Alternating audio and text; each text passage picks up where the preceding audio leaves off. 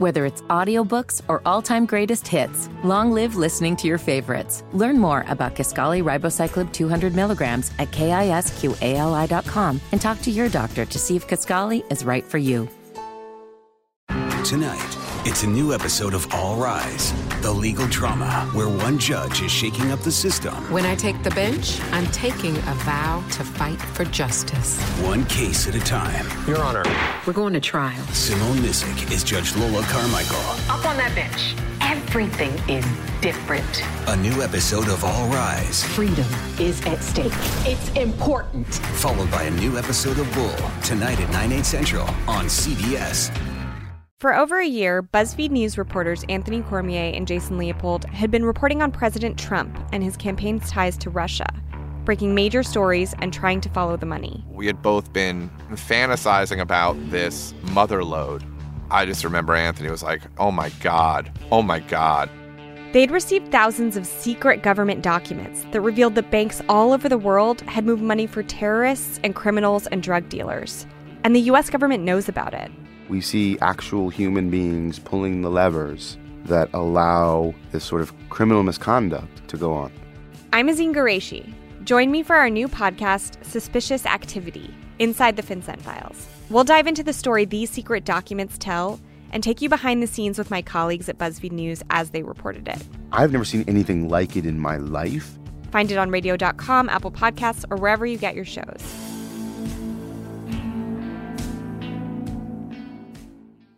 What do we make of Justin Fields' player petition? An original Panther that wrote a book at one point. How about that? Not man? Frank Garcia. original Panther. Are we even sure our buddy Frank Garcia read a book? No. We don't know. Howard's written a book. Frank's never read one. no but, offense to Frank if he's listening. But Howard Griffith uh, wrote one, is an original Panther, is a two time Super Bowl champ, and now an analyst on the Big Ten Network. Howard, how's everything going for you, man? Going well, guys. How you guys doing? This? What's up, Howard? Doing good, man. Appreciate you coming on. And uh, let's start with your conference before we start talking about you know the bigger picture of what's going on with college football. Just the Big Ten specifically. I feel like the criticism got even louder yesterday when you know AD from Penn State, Sandy Barbour said, "I'm not even sure there was really a vote of the presidents." Do you know, like, was there a, a vote of university presidents?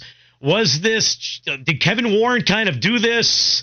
On his own? Like, how was the decision made? And do you think the Big Ten deserves the backlash that they've been getting for the decision to call football? Well, I think a couple of things there. I think first, uh, with Kevin Warren, um, obviously he is the, the face, he's the uh, commissioner, uh, but I do not believe that he made this decision uh, by himself. I think the president had and chancellors had to be involved in a decision of this magnitude. Um, but but I understand. I mean, everybody's upset that there's not going to be college football in the Big Ten footprint, um, and, and it's unfortunate. But that's kind of where we are right now, and it doesn't help that the ACC, SEC uh, is still moving forward in, in Big Twelve. We're talking to Howard Griffith of the Big Ten Network here on Sports Radio FNZ and the Technicom Hotline. Howard, do you think the Big Ten should have held off on canceling the season, or do you sort of understand why they did it when they did it?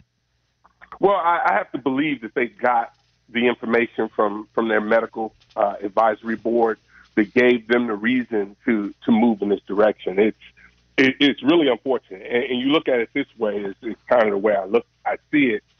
Uh, you can get a diagnosis for for a certain issue, a health issue, uh, and you can get several different diagnoses. You're going to have aggressive doctors that are going to go out and want to aggressively treat this, and you're going to have doctors that, that are going to be more conservative. And it just depends upon the doctors that you have. But there had to have been something. I go back to that. It had to have been something that gave uh, the presidents and chancellors pause not to move forward. And they also believed that nothing was going to change in in the coming weeks that would change their decision.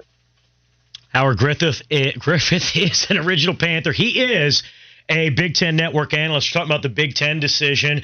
And um, and the one criticism I have, because Howard, I have a hard time, uh, you know, jumping in and, and and ripping a conference that is literally saying, whether it's liability, safety, or whatever, they are saying, hey, we are willing to forego millions for something else that we believe is more important. Like I just I can't rip them for that. But the one thing that I do think, and you touched on a little, that we got to expand on though, is the lack of communication though right? Like do you think and i know i know kevin warren went on with y'all did, did a seven or eight minute interview or whatever that day mm-hmm. but the pac 12 put out the 12 page like medical report. Like here's the medical reasons why. Does the big ten need to communicate this better? Well you can always debate about the communication. I mean you can absolutely do that um, because ad coaches players are, are now speaking out and they want answers. They want to know exactly what uh, changed the mind uh, of the presidents and, and athletic, some of the athletic directors and chancellors. And I, I think that's fair. I think that's a fair criticism. But you know, some of the you know some of the language that's being thrown around at, at Kevin Warren, I, I have to believe it, it is really unwarranted. But you know, that's kind of the times that we're in right now. We're talking to Howard Griffith of the Big Ten Network here on Sports Radio FNZ. Howard, are you in the camp that a spring season is a feasible idea, or do you have your doubts that that can be pulled off? Well, I have my real doubts and concerns about it. I think if you if you try to play football in the spring, uh, what I've been saying is you're looking at two to three years of, of altering the way college football was in, in 2019. And I mean the calendar for recruiting. Uh, how do you handle the eligibility of players? You have to expand the rosters.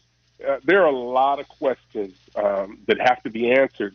Uh, Jeff Brohm put out a, a, a great little plan um, earlier this week, I believe, or late, late last week, uh, that kind of outlined what he thought you know could work.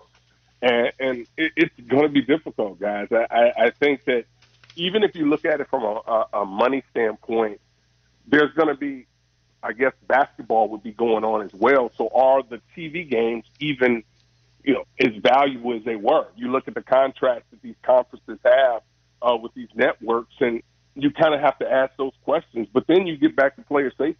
You know, how safe is it for for players to play in, you know, in two um, one calendar year? If you had a early enrollee that enrolled in in twenty uh, twenty one, he could conceivably play that spring, play in the fall, and he's been in school for a year, and now he's uh, athletically, a junior. So those are things that, that, that I think the NCAA has to answer, and and really these kids and these families have to get answers to a lot of the questions that they have. And right now it's unfortunate, but there not doesn't appear to be a lot of answers out there. Yes, that's another part too. It's one thing to communicate with all the public, but like, yeah, it does seem like parents and players have not gotten the full, detailed medical explanation. Hey, we're looking out for y'all. Uh, Howard, I want to ask you about this player movement. And let's talk about the petition that Justin Fields, Ohio State quarterback, put online. I mean, I, I think we're around 300,000 signatures now. Um, uh, but but I look at this and feel like I, I, it's great that he wants to play and a lot of players want to play, and I would expect a lot of them to want to play. That can't have a difference though. Like that that doesn't make an impact, and all of a sudden have the Big Ten powers that be say, "Hey, maybe we want to let him play." Does it really, or does it? Uh, I don't believe so. I talked with an A, or text with an AD yesterday, and he said that it was no conceivable way that he saw anything changing. Because I kind of asked him, "What, you know, is there anything that could change the mind of the powers that be to to reverse this?" And he was very clear and said, "No, uh, he didn't think so." Uh, so listen, I, I think one of the great things that has come out of this pandemic and the social unrest is that young people are finding their voice and are willing to speak without the fear of some repercussions happening. So I applaud them for, for all of that. But I just think in this situation, you know, it, it, it's it's just tough. And, and this is coming from someone who's who's got a son playing at Notre Dame. And, you mm-hmm. know, they're continuing to play and continuing to practice. Whether they play or not is another story. Are you are you that's interesting and, and I didn't realize that about your son. Do you feel like are you worried? Do you what like what do you want your son to be able to play this year? How do you feel about it? Well, you know, it's kind of it's, it's, two sides of this, right? It's um the parent in me doesn't want him to play at all. Hmm. But but I also understand as twenty as a twenty year old, um, you've got desires. Uh, I mean, he's wired differently. He, he's moving in one direction, and that's forward. And and for all athletes, not just him in particular, but for all athletes, that's the way they're that's the way they're trained. That's way when they get to to playing, you know, high level athletics. you know, they're driven to go out and, and be the best that they can be, and nothing's going to stand in their way and stop them from doing that. So even though, you know, I've said to him, I have concerns and reservations, I also in that same conversation had to say, well, I respect, you know, the decision that you're going to make because the reality is this: it, it may sound great that I can sit here and tell him he can't play. That's that's not really reality. Yeah. That that's not what's going to happen. Um, he's a young adult that's going to be able to make decisions that he wants to, and he's going to go out and, and I feel comfortable that Notre Dame is doing everything in their power to keep the athlete, athletes and the student body safe. But that still doesn't alleviate my concern. Yeah. Yeah. We're talking to Howard Griffith of the Big Ten Network here on Sports Radio FNZ. And Howard, we're actually talking about Notre Dame today because Notre Dame was a school that had uh, zero tests for a while come back positive. Then the students come back, and you see the news this week that there's parties of, of multiple parties of like 90 or more. So the athletic department doing the right thing. Students come back, and then despite all the, the good stuff football did, it could still be a mess. Well, I I think this, you look around the country, and you know these student athletes have been have been preached, beat over the head about wearing masks, social distance. Now, when it first happened, you know there was some there was some hesitance. We still saw some outbreaks and that sort of thing, but it was a learned behavior, I believe. But once you started to look around, and coaches could point to this school or that school that was having an outbreak, they the, the student athletes understood. Okay, this is this is real uh, for the ones that, that had some hesitation.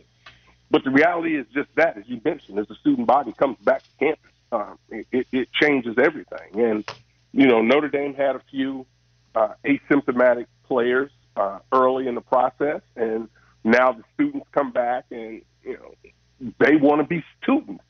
I mean, it's that's the reality. That's what they want to do. They don't want to be in their parents' houses for, for long. They want to get back to campus. They want to get around their friends, and they want to enjoy the college experience that we've all told them is going to be one of the greatest experiences you've ever had. They've Yeah. been cooped up in the house. Now they want to be out, get out, and be kids, and it, it's tough. But you know, it's something that we're going to have to continue to be diligent uh, with. All right, Howard Griffith, great stuff. Check him out on the Big Ten Network. An original Panther as the lead blocker on that great 96 Panther team. Howard, thanks for coming on with us here in Charlotte. We appreciate it. Hey, anytime, guys, take it easy on, on Jeff. He's good. He can read. I still think I still think Garcia I still think you had as a fullback had to block two men on every running play because Garcia missed his block up front. but I, I I'll have to review the tape to get to, to figure it out. Hey, I can tell you guys have a great relationship because you're going in after him, and I'm sure he's enjoying it, and I'm sure he's going to get back. We're gonna find out. It's gonna go one way or the other. He will laugh at, at his buddies making fun of him, or we will pay the next time we see him. We will figure out. All right, brother, be All right, good. Howard. Thanks for coming on. you guys be safe.